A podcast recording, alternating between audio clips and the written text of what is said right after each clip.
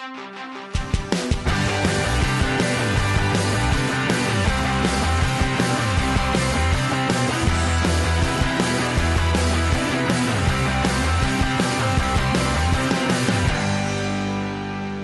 cable television station Q A C T V seven. This meeting is also being streamed live over the internet at Q A C dot org backslash live. These media broadcasts provide county citizens an opportunity to watch and review our scheduled public sessions. We acknowledge your participation, and by attending, you acknowledge that this session is both recorded and aired. The scheduled agenda is available on the information table just outside of our meeting room. Press and public comment will be taken and is limited to three minutes per person. If you care to speak, you must sign the sheet on the information table outside. Comments longer than three minutes can be submitted in writing for the Commissioner's review. During the meeting, we would ask that you turn all electronic devices off and hold personal conversations outside of the meeting room. We will now stand and be led in the Pledge of Allegiance by Commission President Jim Moran. I pledge allegiance to the flag of the United States of America, and to the republic for which it stands, one nation, under God, indivisible, with liberty and justice for all. If we can remain standing for the tragic loss of life in Florida at the military base. Thank you very much.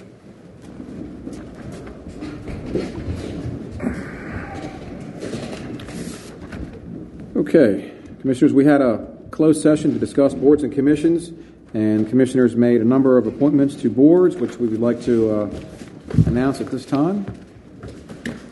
Okay, so the Queen Anne's County Council for Children and Youth. Uh, I move to appoint the following members to the Children, Council for Children and Youth: Allison Wood, Stella Lee Colburn, and Patricia Hackelman. Second. I have a motion and a second. Any discussion? Seeing none, all those in favor signify by saying aye. Aye. Aye. Opposed? So moved. Okay, the next one is the Board of Appeals uh, for the zoning. Uh, I'm, I move to reappoint Kenny Scott to a three-year term and to appoint Michael Lesnowski as an alternate to a three-year term on the Board of Appeals to begin January first, twenty twenty and end December thirty-first, twenty twenty-two. Second.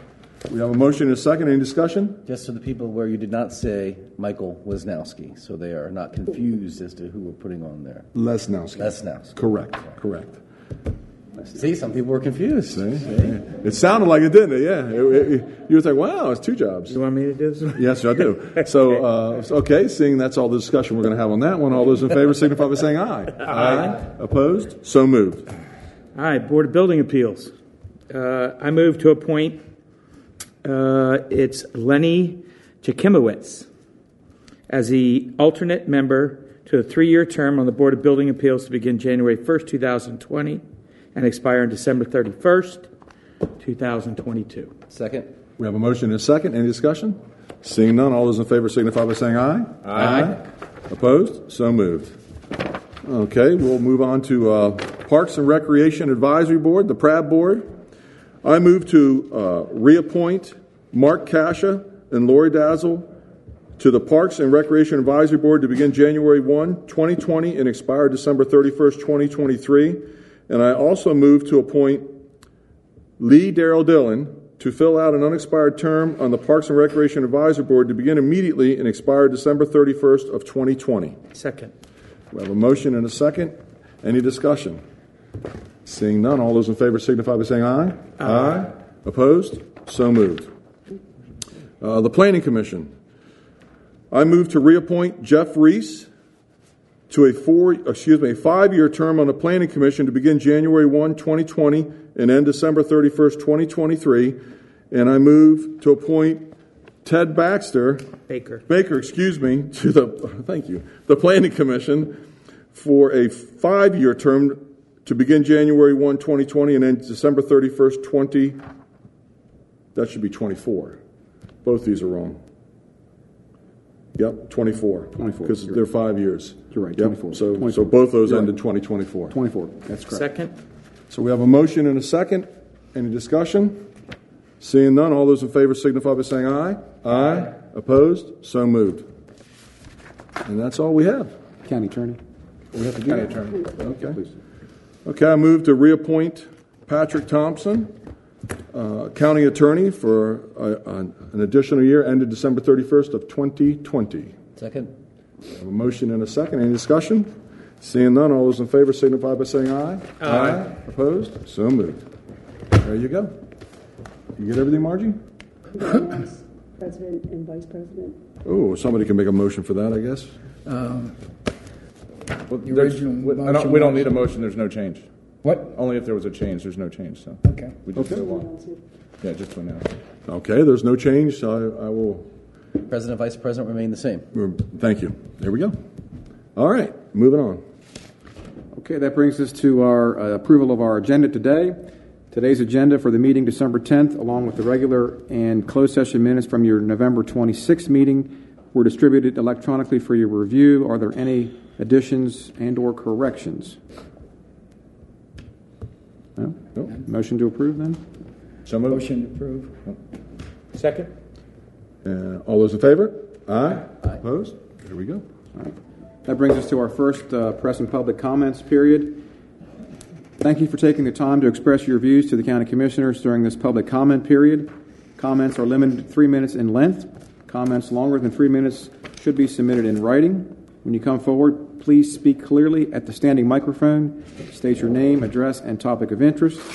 Keeping with the dignity of the office, we ask that all views be expressed in a respectful and civil manner. This Commission respects your desire and right to convey your message freely. We ask as a courtesy to the Board and our citizens that you respect the Commissioner's request and refrain from naming citizens and or name-calling when offering any critique. If anyone signed up? When yes, signed we, up? we do have, we have one sign-up. Maureen Wheatley. Yes. Come on up to the microphone. and.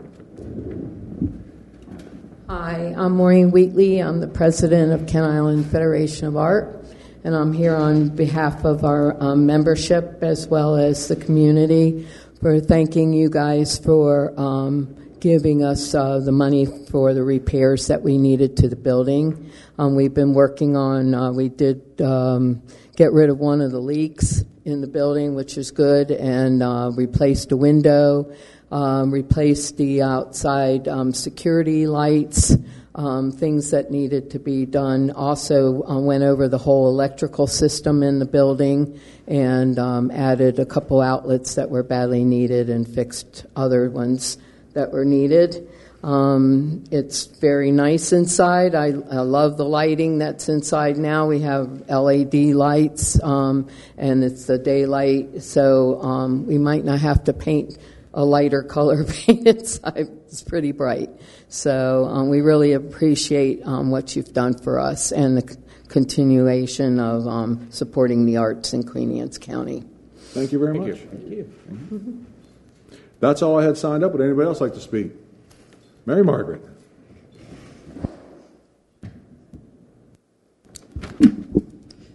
Good evening, Commissioners, and Merry Christmas. A couple of things to report to you. Uh, first of all, uh, on Friday, we will do the ground-penetrating radar out at Bloomfield, so we will hopefully find where the slave quarters were and where the original graves that apparently are still there but not any longer visible, uh, the graveyard that was marked off uh, apparently disappeared some years ago. And the second thing I wanted was to bring you, each one, your very own membership card in the Maryland Museum of Women's History.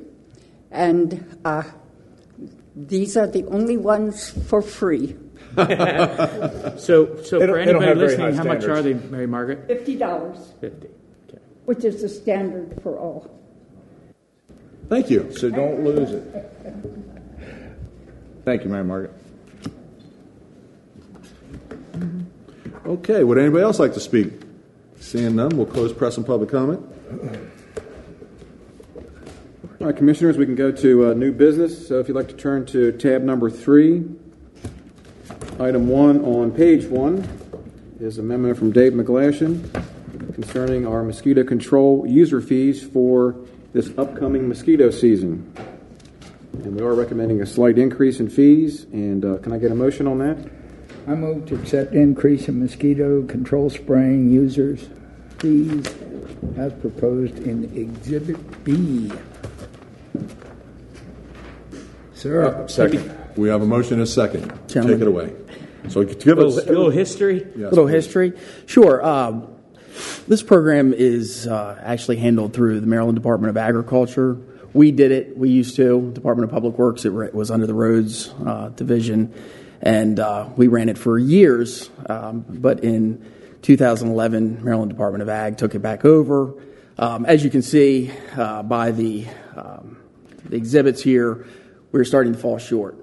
Um, our expenditures are exceeding our revenues. Uh, it's a low-cost program, uh, mainly user-funded, uh, and um, but we're at the point where um, labor, chemical costs uh, are starting to rise, and we just we need to make a, a slight adjustment to to be able to uh, to come out equal.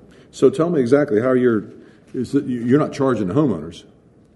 This is being charged. This is charged to the homeowners. They they have to they sign up. So they so they're requesting the, the spraying? They are requesting the spraying. That's correct. Yeah. All right. It's and by, that's by what you're doing that voluntary. You're doing that by associations. You're trying to get associations. Right. That's correct. It's not. It, it's right. We try and pull everybody into like a particular community so that it can be done and handled more uh, instead of it on an individual basis. So we don't have. Um, so what were the fees before? I mean, I see where they're what you spent before and what the expenditures were, but I don't see where. What is, what's the rate going to? I guess that's... Right, if you look at Exhibit B yeah. there, you see, you, you can see in the red there. Oh, okay, uh, right. Right, there so it it's, I see it. So Thank per you. grouping, uh, obviously the more homes that are in a particular community, right. the more cost effective or the, the lower the, the cost is. And this is a, a one-time cost annually for them. This isn't per spray. This is, this is annually. Uh, but you can see what we're proposing here. Um, it's a nominal increase, uh, but it's it's enough that we believe we can that we can uh, you know increase our revenues enough to to cover the expenditures. Get us back in the black. Get us back in the black. Okay. So how are you gonna how are you targeting these community associations? Is there you're reaching out? How, how you? I mean, well, it seems to me that that I, you know just in, in the community that I live in, I mean we could with the email. To an association president or an, uh, a, a posting on the community association Facebook page. Look, you know, if we can get ten homes to buy in in this, it's only sixty-three dollars and seventy-five cents per home as opposed to two hundred fifty dollars if someone does it individually. Right, absolutely. And, we, and that's something that, that we're, we we proactively try and do to try and get people into to a grouping where it's they're not an individual. Because you can see the individual rate, you know, two hundred fifty dollars versus... You know, someone who's in a, a group of, say, eleven to fifteen is at sixty dollars. Um, we've been doing it for a long time. Okay. Uh, the H O As and these different communities are, are, are I think, very aware of, of the program that, that is offered. Uh, and, you know, a lot of them, of course, have their own, you know, H O A presidents, and, and they, you know, reach out to these folks. We do lean on them to help get the word out. This is all advertised um, and, and put on our county website um, under you know its own specific mosquito control uh, section. So we try and get the word out. Uh, M D A does a great job as far as you know notifying these folks, and you know we have you know we have we have quite a few people that, that take advantage of the program. Um, also, you know, don't not only do we just spray. Um, you know, we try and head things off by you know larviciding, doing things such as that to to keep from the hatchings to, you know, to, to actually from occurring, so we can kind of head it off there. But, um, but yeah, so it's it's it's a well-used uh, program. Uh, we, we've just we've been able to keep the rates the same for quite a few years. They haven't changed, I think, since two thousand eleven. Uh, but it's just time now that we need to to bring them up slightly. Very good. So yes. Yeah. So does the state have a separate mosquito um, program? Uh. They do not. I know they do it slightly different, sometimes per county. Um, I know, like I, th- I believe, like Kent County, they pay per spray, Uh, they don't pay, you know, we charge a one-time fee. You know, the user's charge is charged a one-time fee annually. Um, so some of the counties do it different from, an, I guess, administratively. Um, we're able to, to to do it where it's, I think, more cost-effective that we charge. We, it's a one-time fee for the year. But um, as far as Maryland Department of Ag, For, for this, I don't. Not, not that I'm aware of that they have a separate spray I'm, program. I was just curious because there was. I remember reading a couple articles throughout this year um, here locally where uh, there have been some monarch butterfly kills, and they attributed it to the mosquito spray. And I guess my point is, if these are being, if these sprays are being generated by the citizens that are mad about the monarch butterflies being killed, then maybe if there's an issue with them, then people just got to either put up with the mosquitoes or understand that that's the byproduct of what they're using, I would think. I, I just want to make the clarification. It's not the state out there spraying. These are these are user-generated sprays. It's not the state coming out and randomly spraying. It's not the county randomly spraying. These are people paying to get the mosquito sprayed. And apparently there was, like I said, I think I read about a couple issues this year. So right, there was one community um, in particular that had that where that occurred, occurred and there was a Public Information Act request that was submitted. Um, the thing that I think you have to remember is that there's private companies out there doing this also. Okay, and that's what I want to clarify. Yeah, it's right, not, you know, it's right. So right, state has their program, but there's also people that you know go out on their own and get private right. companies to come in and do this. And Mosquito Man. Yeah, yeah. So you'll see some of them. Mosquito Squad, I think, is one of you know. So it, that was that was something where I think it's being looked at as who else was spraying possibly right. in in those communities at the same time. Because I'm assuming the chemicals that, that that are used for this have been well tested against resiliency with the butterflies and all that, knowing that you know this is an area with them and, and other wildlife and insects that are reported to the area. So right. So I, I yeah right. I knew they were going back and looking again, but I know it's been. From what I was told, it's been tested, vetted for years about you know any effects that it might have on on any other you know species. Very well. Okay. Okay. Okay. So we're voting on the move to accept the increase in mosquito, mosquito control spraying user fees as proposed in Exhibit B. All those in favor signify by saying aye. Aye. Aye. Opposed? So moved. Thank you. Thank right, you, gentlemen. Dave. Mm-hmm. Thank you very much. Okay. okay. All right, Commissioners, item two on page three is the uh, Next Generation nine one one Consulting and Project Management Contract with Mission Critical Partners. This is a grant-funded project, so uh, I see Scott here as with his team. So can I get a motion on, on that, please? All right. I move to approve joining the nine counties of the Eastern Shore to select a single N G nine one one provider and authorize the Director and Department of Emergency Service to execute the letter of commitment and a contract with Mission Critical Partners to provide R F P, consulting and project management in regards to the selection and implementation of N G nine one one for America, Maryland's Eastern Shore public safety answering points totaling two hundred and Is that ninety-five seven eleven point three seven, sir? Take it. Take it. I'll take it. Get a second. A second. Yes, sir. Go ahead, Scott. All right.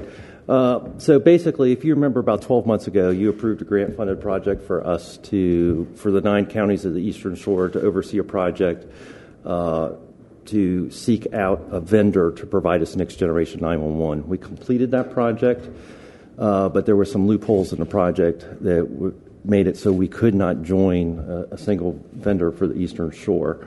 Uh, the primary reason for that is we have one county that absolutely has to have an R F P process to select a vendor.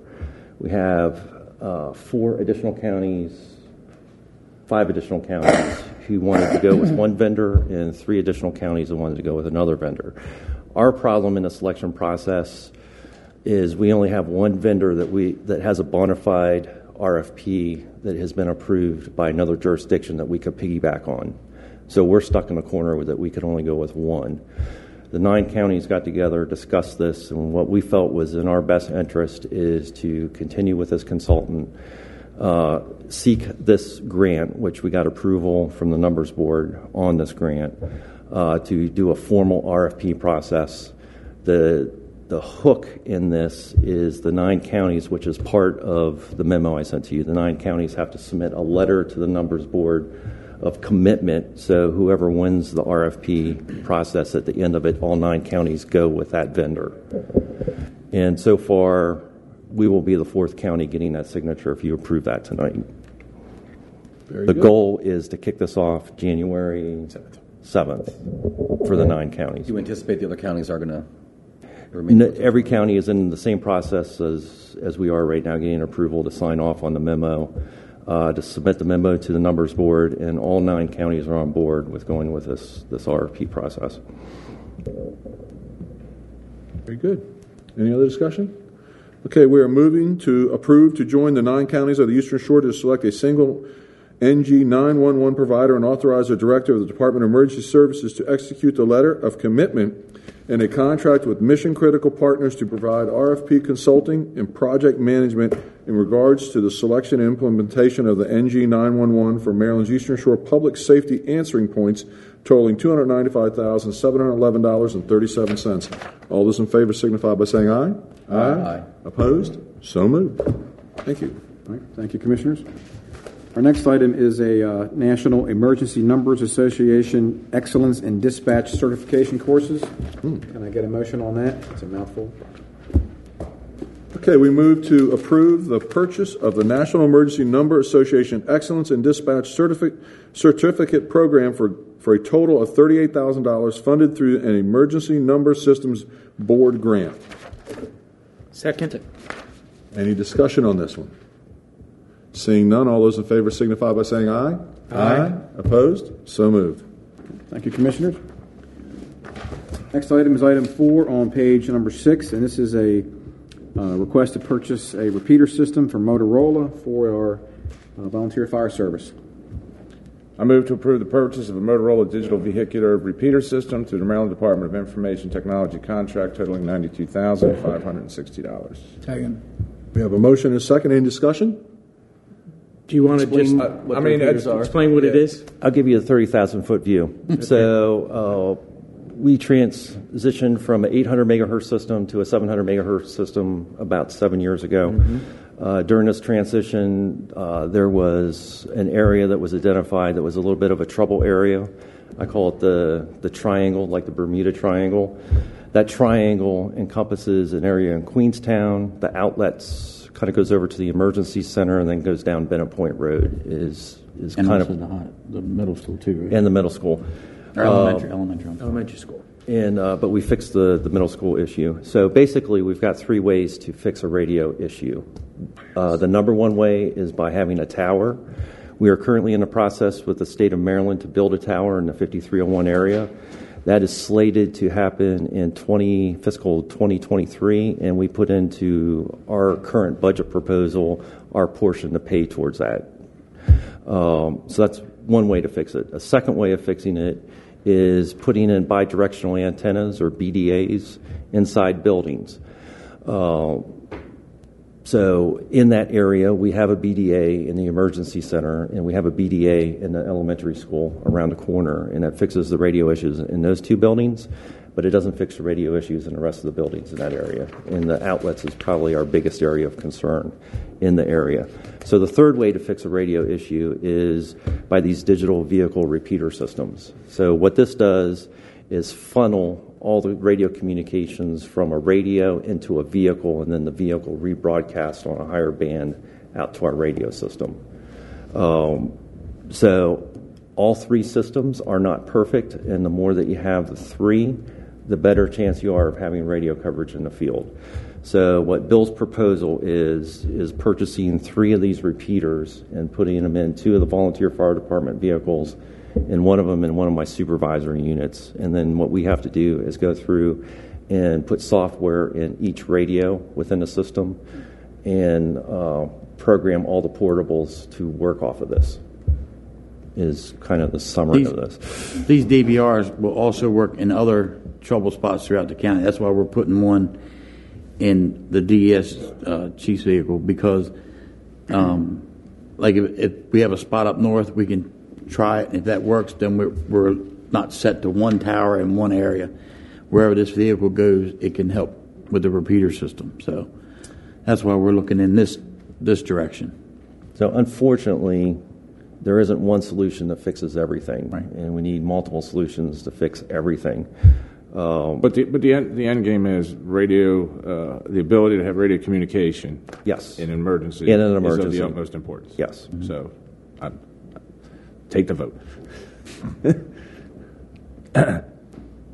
And this is so this this cost of ninety-two thousand five hundred sixty is three of these repeaters.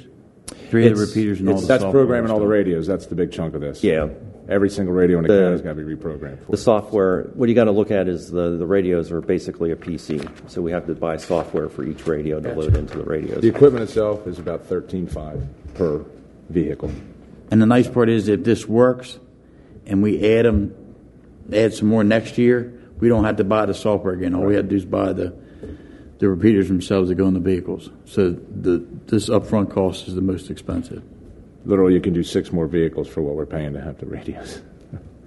So, okay, well, obviously, the most important thing in a rural county like ours is the coverage. So, mm-hmm. That's it. Mm-hmm. Especially when my house sits in the middle of the triangle. You're right in the triangle. that, that might be a good location for that tower. Yeah, put up it's Brand, a great little Brand spot right pier, there in the corner on that back lawn. Yep. Yeah, that's right. I think he signed that, and he just doesn't know it. But yeah, it's coming pretty quick. It's getting you to sign papers. All righty. All right, so we're approving the purchase of a Motorola digital vehicular repeater system through the Maryland Department of Information and Technology contract totaling ninety-two thousand five hundred sixty dollars. All those in favor signify by saying aye. Aye. Aye. Opposed? So moved. Thank you very much. Thank you very much. Yep. Appreciate it. Thank you, gentlemen.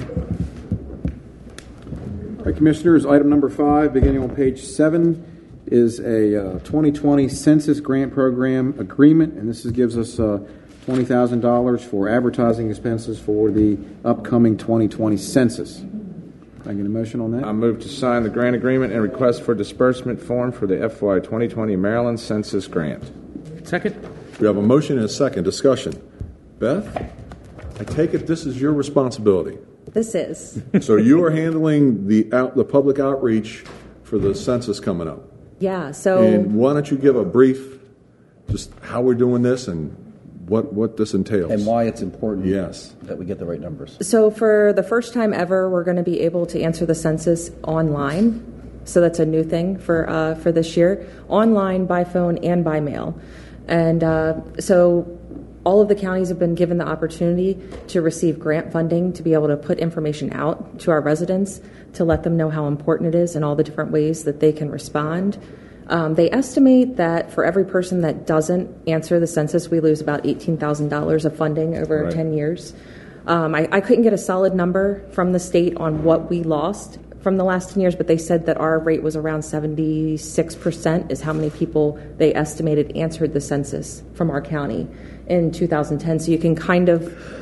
That's a big chunk of money that we could be losing in funding, and it's seventy-six percent did or did not. They did. Did. They did. Okay. But even that small percentage, that's a lot of money for us to lose in funding for a small county, um, and it affects everything from schools per citizen, per man, person, woman, child. Right. Yeah, per person. So, and that affects our emergency services, our schools, any program you can possibly think of.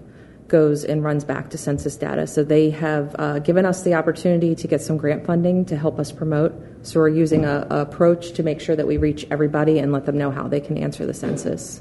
Wow. Hmm. It's thirty-one million dollars.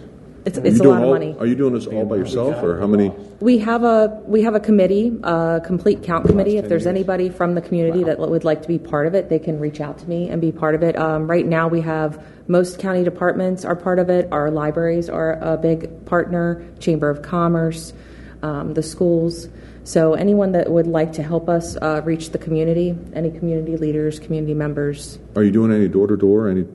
Um, the census is hiring, so mm-hmm. right now we're uh, promoting the jobs that they're hiring within our community. They do start at eighteen fifty an hour. We're having a job event tomorrow night at the Centerville Library from six thirty to eight, and there will be census okay. folks there processing the applications there to answer your questions. So that's kind of our first step is the job outreach, and they're hiring Queen Anne's County citizens to do these jobs. They'll run from January, February until about July. Mm. And that's when it wraps up, the end of July? Yeah, it wraps up the end of July, and we'll be able to start answering the census um, in the middle of March. Are these part-time or forty-hour-a-weeker? They can be either. They have mm. they have a variety of positions, is yeah. what they've told us. Great. Yeah. But it's temporary. But but it is could be full time, part time. Yeah. So come yeah. out and see us tomorrow night at the library. Very good. Okay. Be counted. So we are moving to sign the grant agreement and request for disbursement form for the F Y twenty twenty Maryland Census Grant. All those in favor signify by saying aye. Aye. Aye. Opposed? So moved. Thank you, Beth. Thanks. Thank you, Beth. Yep, and I want to thank Beth. She has taken the lead on this project. She's done an excellent job, and you'll be seeing uh, information about the census on billboards and on the radio stations. And everywhere. Everywhere in the, in the coming weeks and months. So. Thanks, Beth. All right, Commissioners, item six.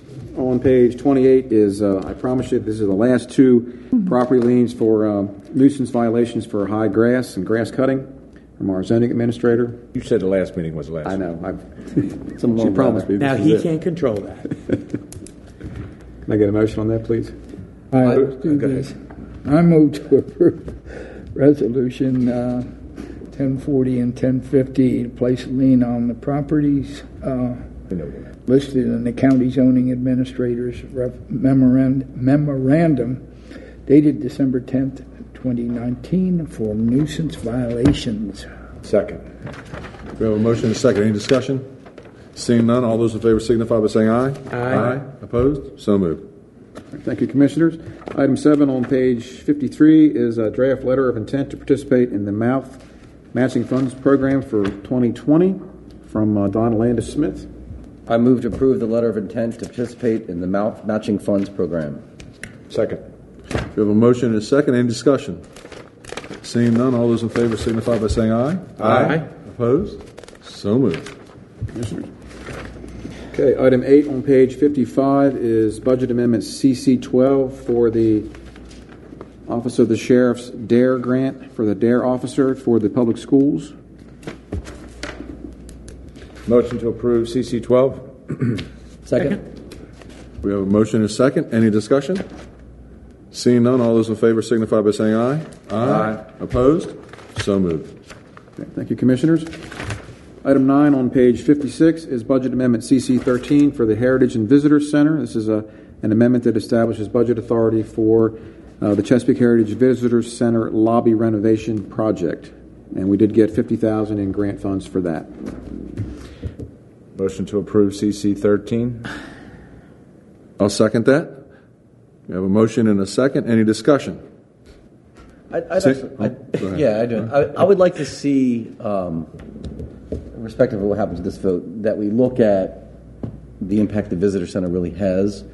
Um, our visitor center is really something that helped develop the tourism in the county, or are they a vestige of the past? Are people more going on to their phones and seeing what there is, what recreation there is to do? Um, and if it is something that is still a, a useful center to have, give some thought to, do we have it in the best location? Because it is, the Heritage Center is kind of tucked away. Um, and do we need to consider that at some point in the future? Is there a better location for that so we get a better impact on helping tourism? So just my two cents out there. Okay.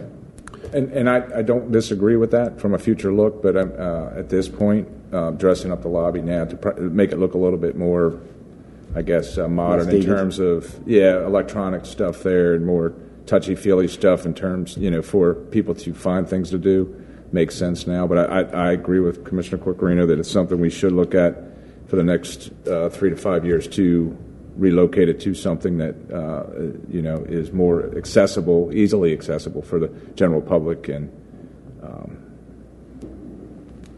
be able to house our economic development and tourism and, and things like that all in the same building. So, and a lot of this stuff that we end up purchasing to bring us into the twenty-first century could can move to a new location anyway. It could. I mean, there's yes, oh, sure. Absolutely. Yeah. All right. Seeing no further discussion. We have a motion and a second on uh, Budget Amendment C C thirteen. All those in favor signify by saying aye. Aye. Aye. Opposed? Opposed. Two opposed. And no abstentions. All righty. All right. Thank you, Commissioners. Item number ten on page fifty-seven is Budget Amendment C C fourteen. This is for uh, the detention center equipment. They wanted to um, do a budget amendment to purchase some bulletproof vests, and they do have... Uh, Uh, a nine thousand nine hundred forty-nine dollars grant for that, and uh, they had pull in ten thousand fifty-one dollars to, to match that for that purchase. Bulletproof vests at the detention center? Yeah. Are we carrying, are correctional officers carrying firearms? Mm-hmm. Some of them do, yes. Mm-hmm. Yeah. The Montos. Yeah. Are they? Yeah. Detainees? I'm, mm-hmm. Yeah. Yeah. I never, well, nobody did. Brought this up to me, so I don't know anything about it. The detainees shouldn't have them. Interesting. I think we banned the detainees from having weapons. Yeah, I would think so. Would anybody like to make a motion? I move to approve budget amendment C C fourteen. And I'll second that. So we have a motion and a second. Any discussion? Uh, is I mean, well, okay. Seeing none, all those in favor signify by saying aye. Aye. Aye. Aye. Aye. That's our new. Was that five? That's the ripple effect. We did five oh. We just did the eye wave. That's right. That's the eye wave. All right, commissioners. Uh, budget amendment uh, C C fifteen. This is item number eleven on page fifty-eight.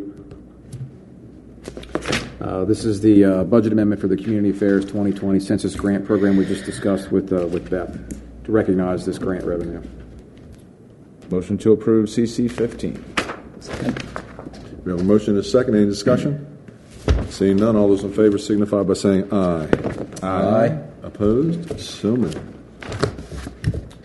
All right, commissioners, we have two desk items. Uh, the first one, item number twelve, is from um, uh, Jody Schultz, chairman of the Kenton Ayers Development Fund, asking for a draw on Fund five seventy for the Kenton Ayers Foundation. I move to approve the Kenton Ayers Development Foundation's request to withdraw thirty-five thousand dollars from the five seventy funds to cover general administrative costs. Second. We have a motion and a second. Uh, any discussion? Jonathan, why are we, why do we hold this fund? Why aren't we just giving it to them and letting them deal with it? Because it is the money from their special taxing district?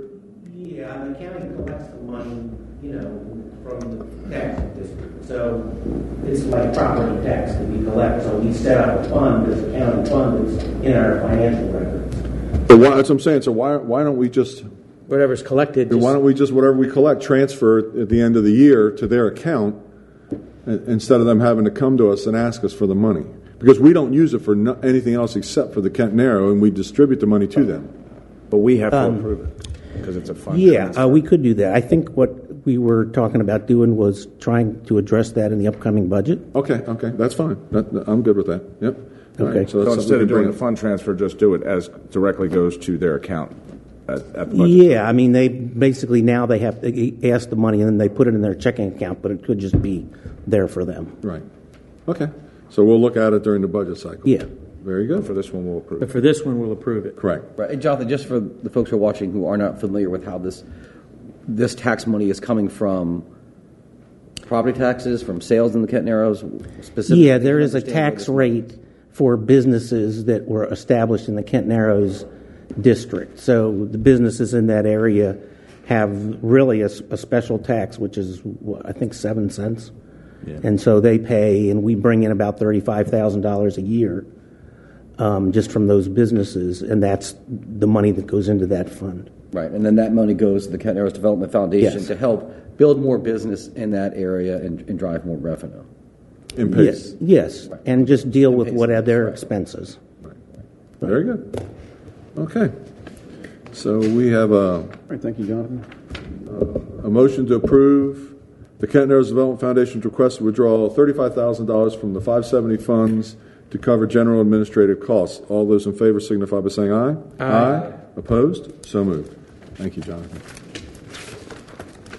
All right, commissioners, our last item, item thirteen on your desk as well, is a letter to the new incoming Secretary of the Maryland Department of Transportation, Greg Slater.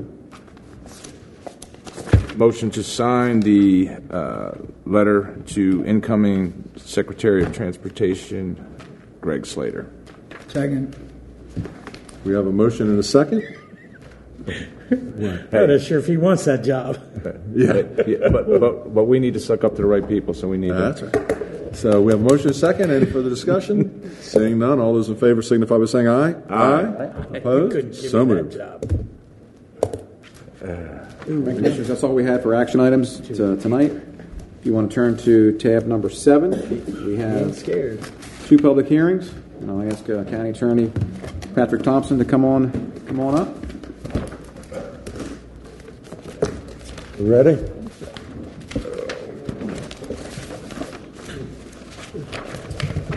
Tab seven. Tab seven.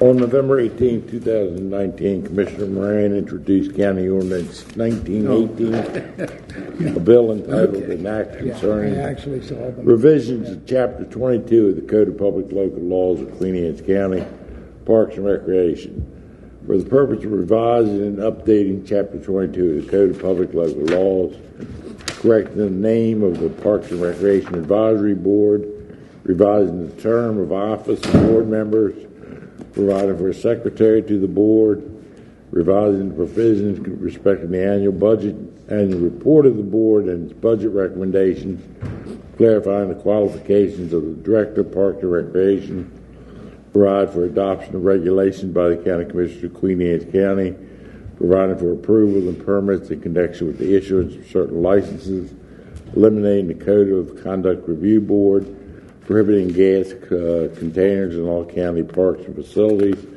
clarifying the provisions on the use of metal detectors and digging in county parks and on the use of drones, providing for permits for use of artificial turf fields, providing for use of grills and stoves in county parks, prohibiting the use of tobacco products, providing for the lack of lifeguards in county parks, providing for use of documented service animals, clarifying provision and regulation of traffic, parking of large trucks and buses, and parking in fire lane and loading areas, revising and updating the provisions on rental and permit fees, and generally revising and updating the provisions of Chapter two of the Code of Public Local Laws by repealing and readopting Chapter twenty-two. This hearing is being held Tuesday, December tenth, two thousand nineteen at six p.m. in the County Commissioner's Meeting Room, Liberty Building, one oh seven North Liberty Street, Centerville, Maryland. Copies of the proposed ordinance have been available at the County Commissioner's office during regular business hours and online at the county website. Speakers will be limited to three minutes each. Written testimony of any length may be submitted on before the hearing date to the County Commissioners. All hearing sites are accessible to individuals with disabilities. Sign language interpreters and assisted listening systems are available. Part of the record of this proceeding will be a certificate of publication in the engagement notice of tonight's hearings are published in the Queen Anne Record Observer and Canal Bay Times, both newspapers of general circulation in Queen Anne's County. No one signed up. No one signed up. Is there anyone here who has any comment with respect to County Ordinance nineteen eighteen? Seeing none, we'll pl- close the public comment.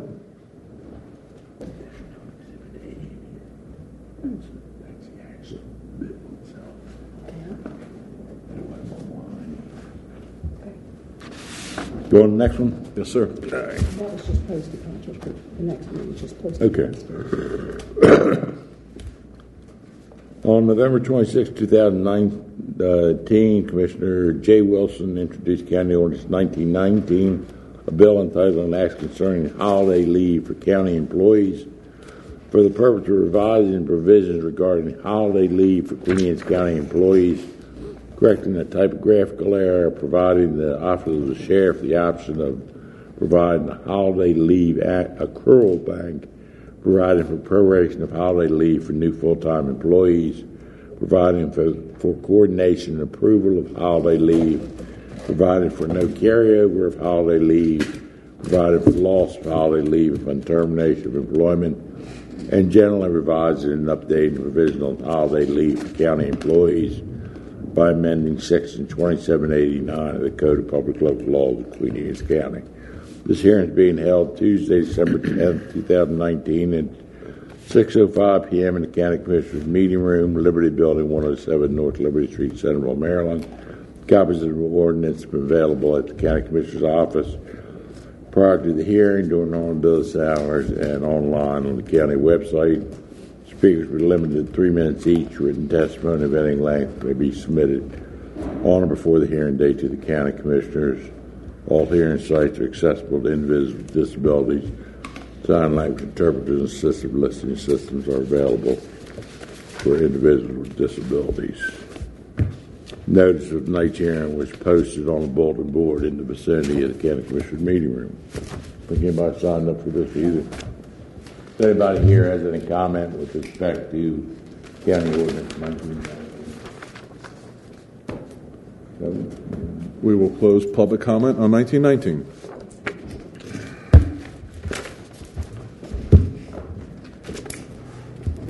That's all we had, Patrick. So we will. Uh, you want to vote on those two um, hearings at the next meeting? Be, yeah. The first meeting in January. Correct. With our next meeting, the uh, January fourteenth, I believe. Works for me. Okay, that sounds good. That concludes. Uh, all the business for tonight and our hearings. We can move into our um, public comments section, mm-hmm. if you like. Yes, sir. Let me read this. Yeah. Uh, well, nobody signed up. Is that, anybody, anybody here want to speak this evening? No, so we'll spare Todd the, okay. All right. the anguish of, of reading that. All right. You know, tongue twister there he has. That's we'll right. go right into round table, and we'll start with Mister Wilson, the junior. Okay, I was going to say we got bookends here. So I hear you. He's you got you got to look one way or the other if you can get that. That's right. Um, so let's see where to start. Oh, first and foremost, I want to thank we. T- as you saw at the beginning of the meeting, we had a lot of uh, votes on people go, uh, going in and serving on new boards and commissions this coming year. And I tell you, um, a lot of these commissions and boards, they they are. Uh, they're an advisory capacity to the commissioners, and, and we appreciate all the time and effort that people put in because they put in, in on their own time and their own efforts, and they come with the best interest of the community in mind when they serve on them. And it's it's great to see that we're getting a lot more candidates for the different boards, and I encourage everybody to come out if you want to be a part of the community in a positive way, uh, besides Facebook, and actually be able to um, steer the way things go in the county. Uh, these boards and commissions are a great place to start, whether it's uh, with the D S S board or the Parks and Recs board. Or um, we have eight, ten, twelve, fourteen boards now, so I think it's uh, uh, something that if you have some spare time, your county would appreciate it. So, again, thank you to everybody that does serve and to everybody that's going to serve in the future on those. Um, next, had the, uh, the opportunity to attend the Mako Winter Conference last week for three days. Um, obviously, the topic of conversation that took up most of the conference was the Kerwin Commission's recommendations and the funding formulas and all that good stuff. Um, we have, and I guess we're going to probably do it towards the end, we're going to do a little brief presentation on those right numbers. Now. You want to do it yeah, now? Yeah, let's do it okay. now. Yeah. Jonathan, you want to put that up?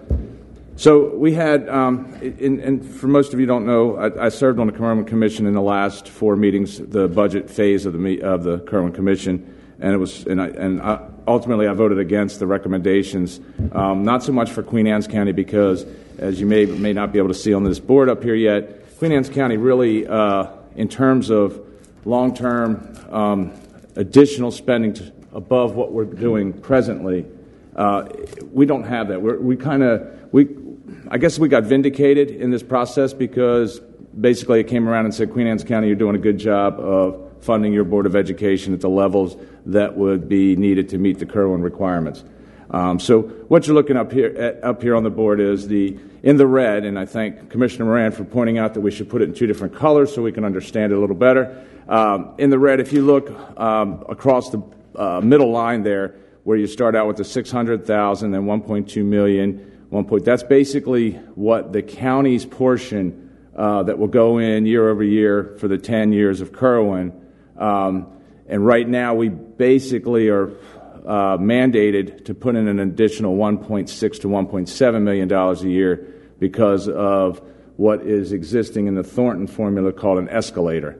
Um, so it's really not a big hit for the county. They actually did Queen Anne's County out if we continued the way we were, and there was a difference of about three hundred thousand dollars to what we're required to. So again, we're we're vindicated as commissioners now and in the past that we have Uh, definitely supported our Board of Education in terms of funding. Now, the next lines, the green lines, are the ones that uh, specifically in Kerwin benefit Queen Anne's County. Um, traditionally, we have been uh, and I, I don't want to use the word slighted, but we've been slighted by the state in terms of what we get back here for education. So if you look at that, uh, over the next ten years, we will have an additional uh, twenty-seven point two million dollars pumped into our local education here from the state.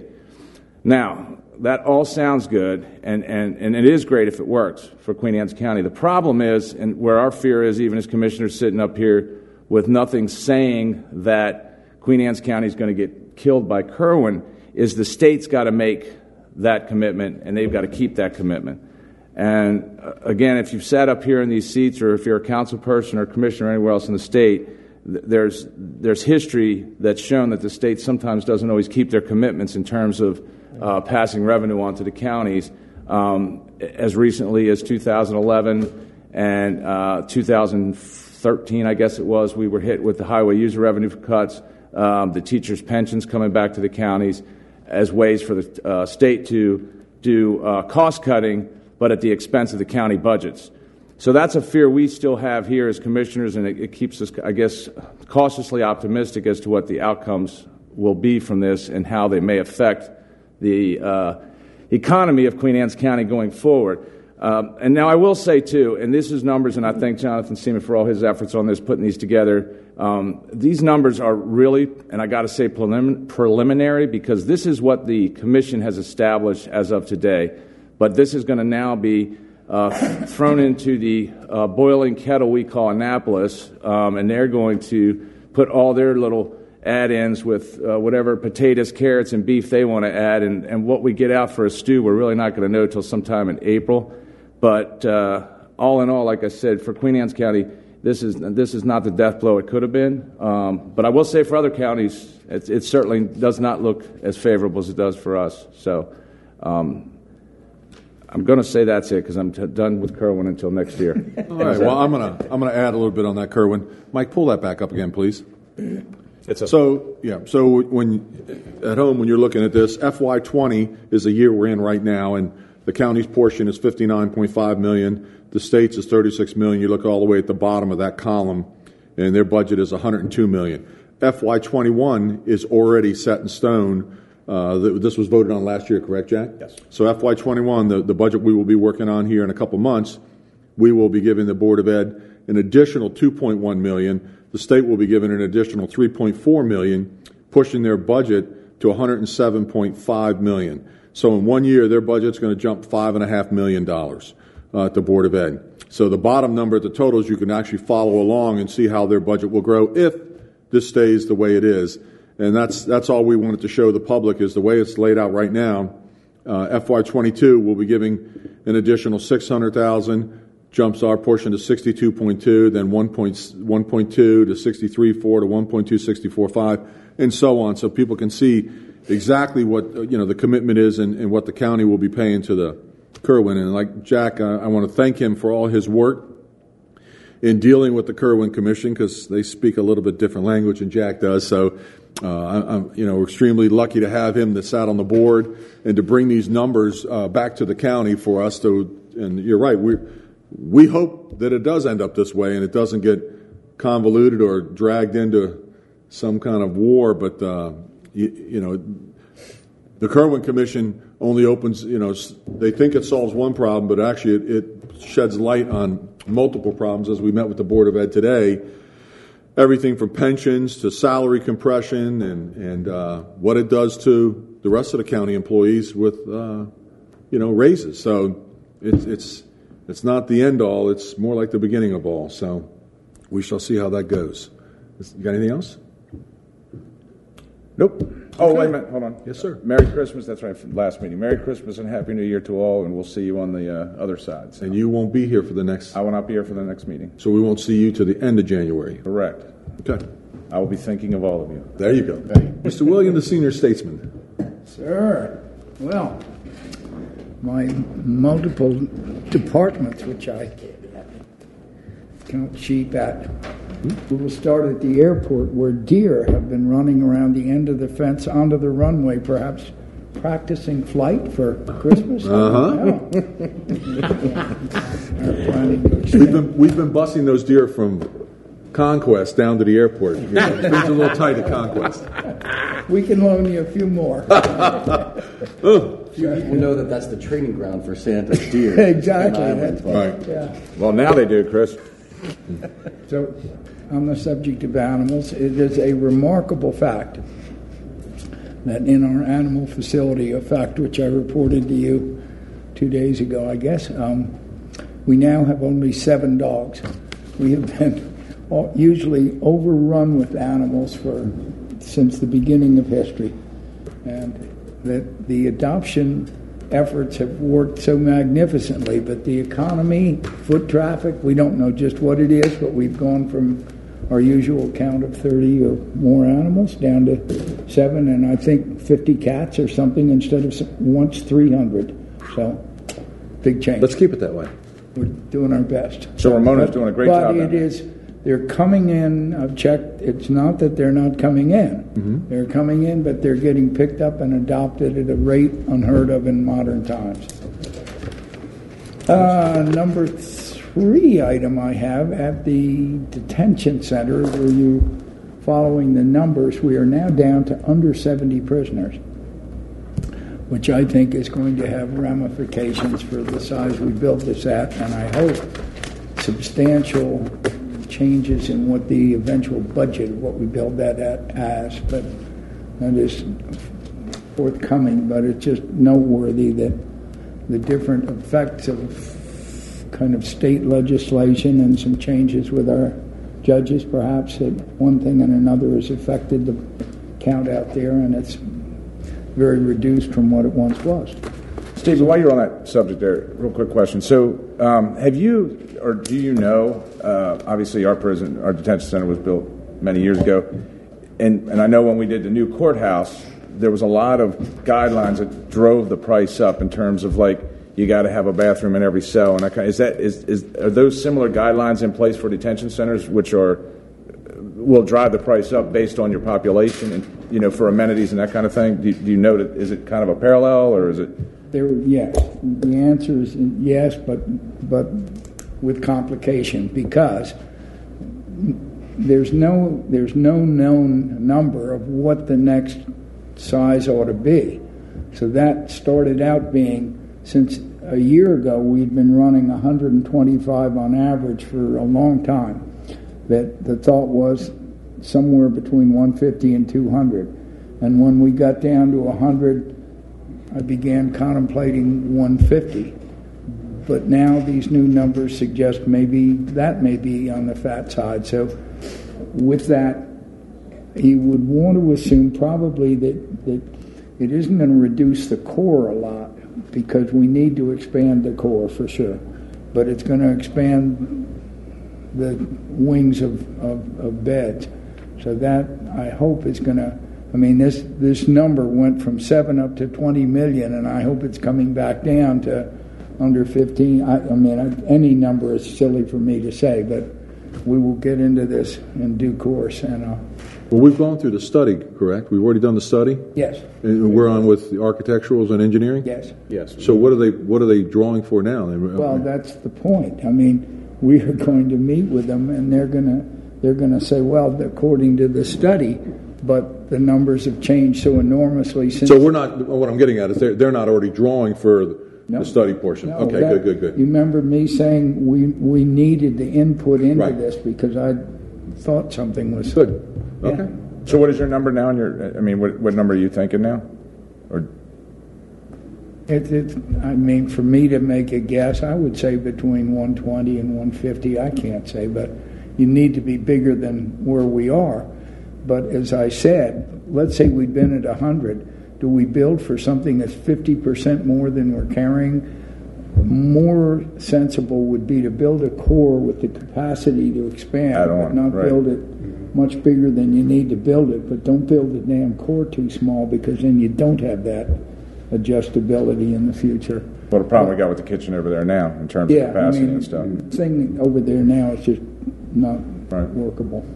But anyway, I think that what it does is, is give us the capacity maybe to knock quite a few million, you know, three, four, five million off what Well, our portion of it would be two or three or four million, but as, as uh, our esteemed budget director will tell you, we're crawling into a space where our debt is getting pretty near the max in a couple of years, and I would love to keep that underneath the lid, as would everyone else. Yep. Anything else? That's it. That's it. Okay. Commissioner Dumino. Well, on a happier note.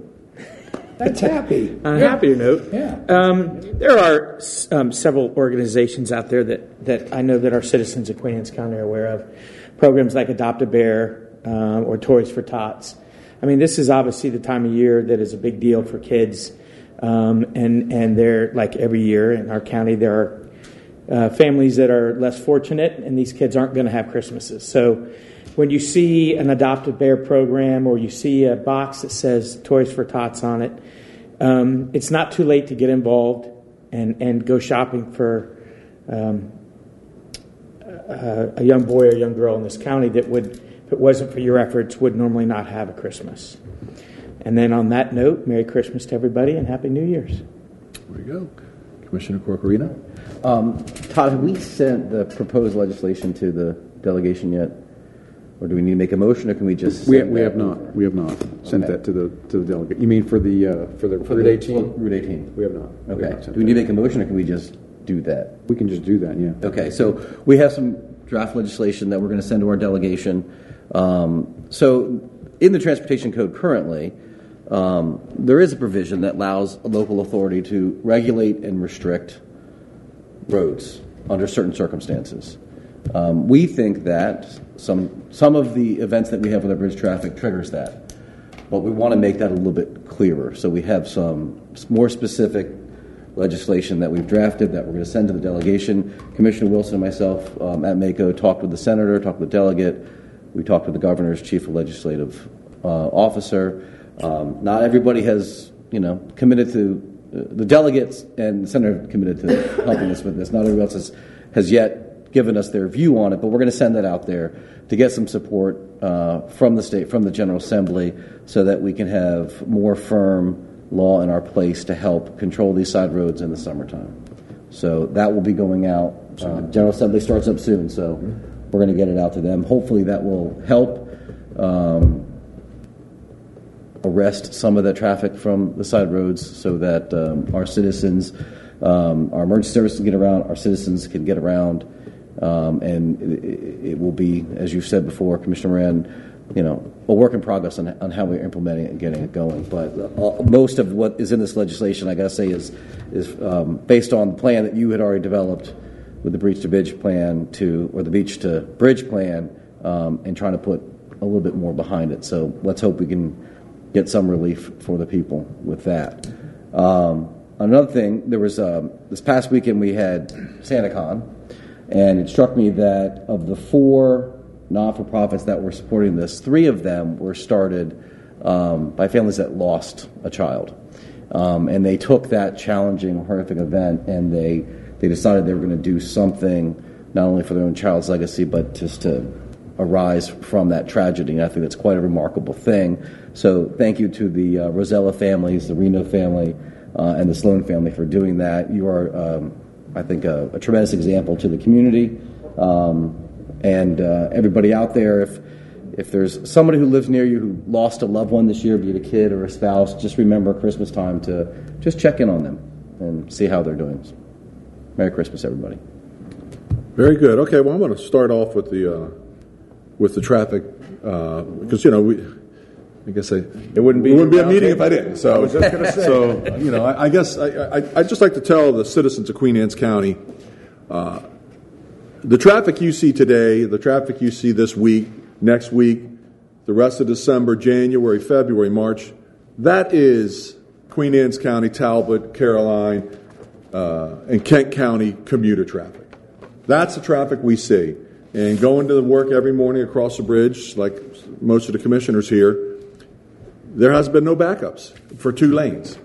So, you know, I, I, we, and Jack reiterated it earlier about Facebook. You know, people get on Facebook and development and traffic and, and It's it's just not the case. I mean, you know, this is what you see now is Queen Anne's County. It's cold, it's wet, nobody's going to the beaches anymore, and this is capacity is there.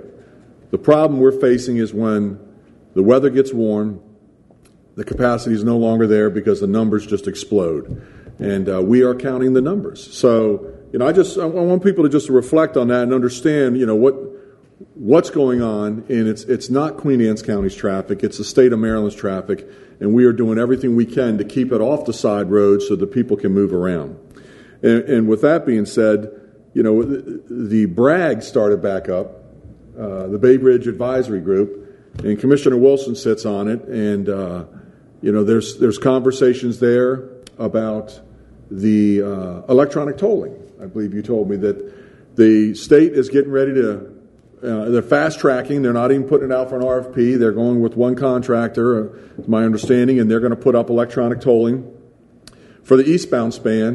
So when you come off the eastbound bridge uh, heading east, you'll pass right underneath the, the gantries. Just keep on sailing, and it'll read your pl- plates, and you'll read your Easy Pass, and it'll send you a bill. And as soon as they get that up and operational, they'll send a contract out, and they'll demolish the toll booths. So all that's happening, you know, within a calendar year. All that's going to go on within a calendar year, and, and I'm grateful for that. I mean, it's it's it's long overdue. I, I know that the state loses money when they go to electronic tolling because some people just don't pay the bill. I know for a fact that the Bay Bridge is the biggest hit that they take, and they've got over one hundred million dollars in uncollected tolls just from the Bay Bridge. I mean, that's staggering to me, but that's laws that they need to work with other states and and get some uh, some help with that where they can enforce it. But, you know, that's that's on a whole nother story. What I am concerned about is the fact that the question was raised, what about westbound? Mm-hmm. What about the gantry westbound collecting tolls? And that's nowhere. On. I, I think we ought to get Mister Cahoon in here because I understood they were letting the contract right now for the westbound, and that was the first coming on, and it will be coming on within six months. Well, the email that I received is it's eastbound. That's coming on in six months. Is that? That's correct. I mean, yeah, and there's no yeah. right. So there's no right now. There's no plans for westbound, and I just I, I would encourage yeah. the state to look at that because that's as a we great all, way to pick up the revenue they're losing. Well, that's people not paying eastbound. Well, not only that. We all, we, uh, Chris and myself and Jack uh, and Todd and Steve Cahoon sat through a meeting last Wednesday with M D T A at Mako. And we were looking for that light at the end of the tunnel, and there was no such light. I mean, it's just, it was depressing to know that this Phase one NEPA will be done by twenty twenty-one. Phase two NEPA is another five years. Uh, it's another five years if it gets funded. It's another five years if the incoming governor wants to continue with it.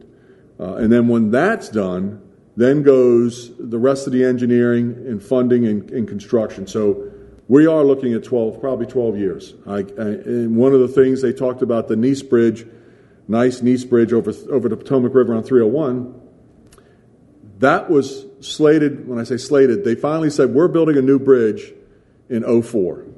Yep.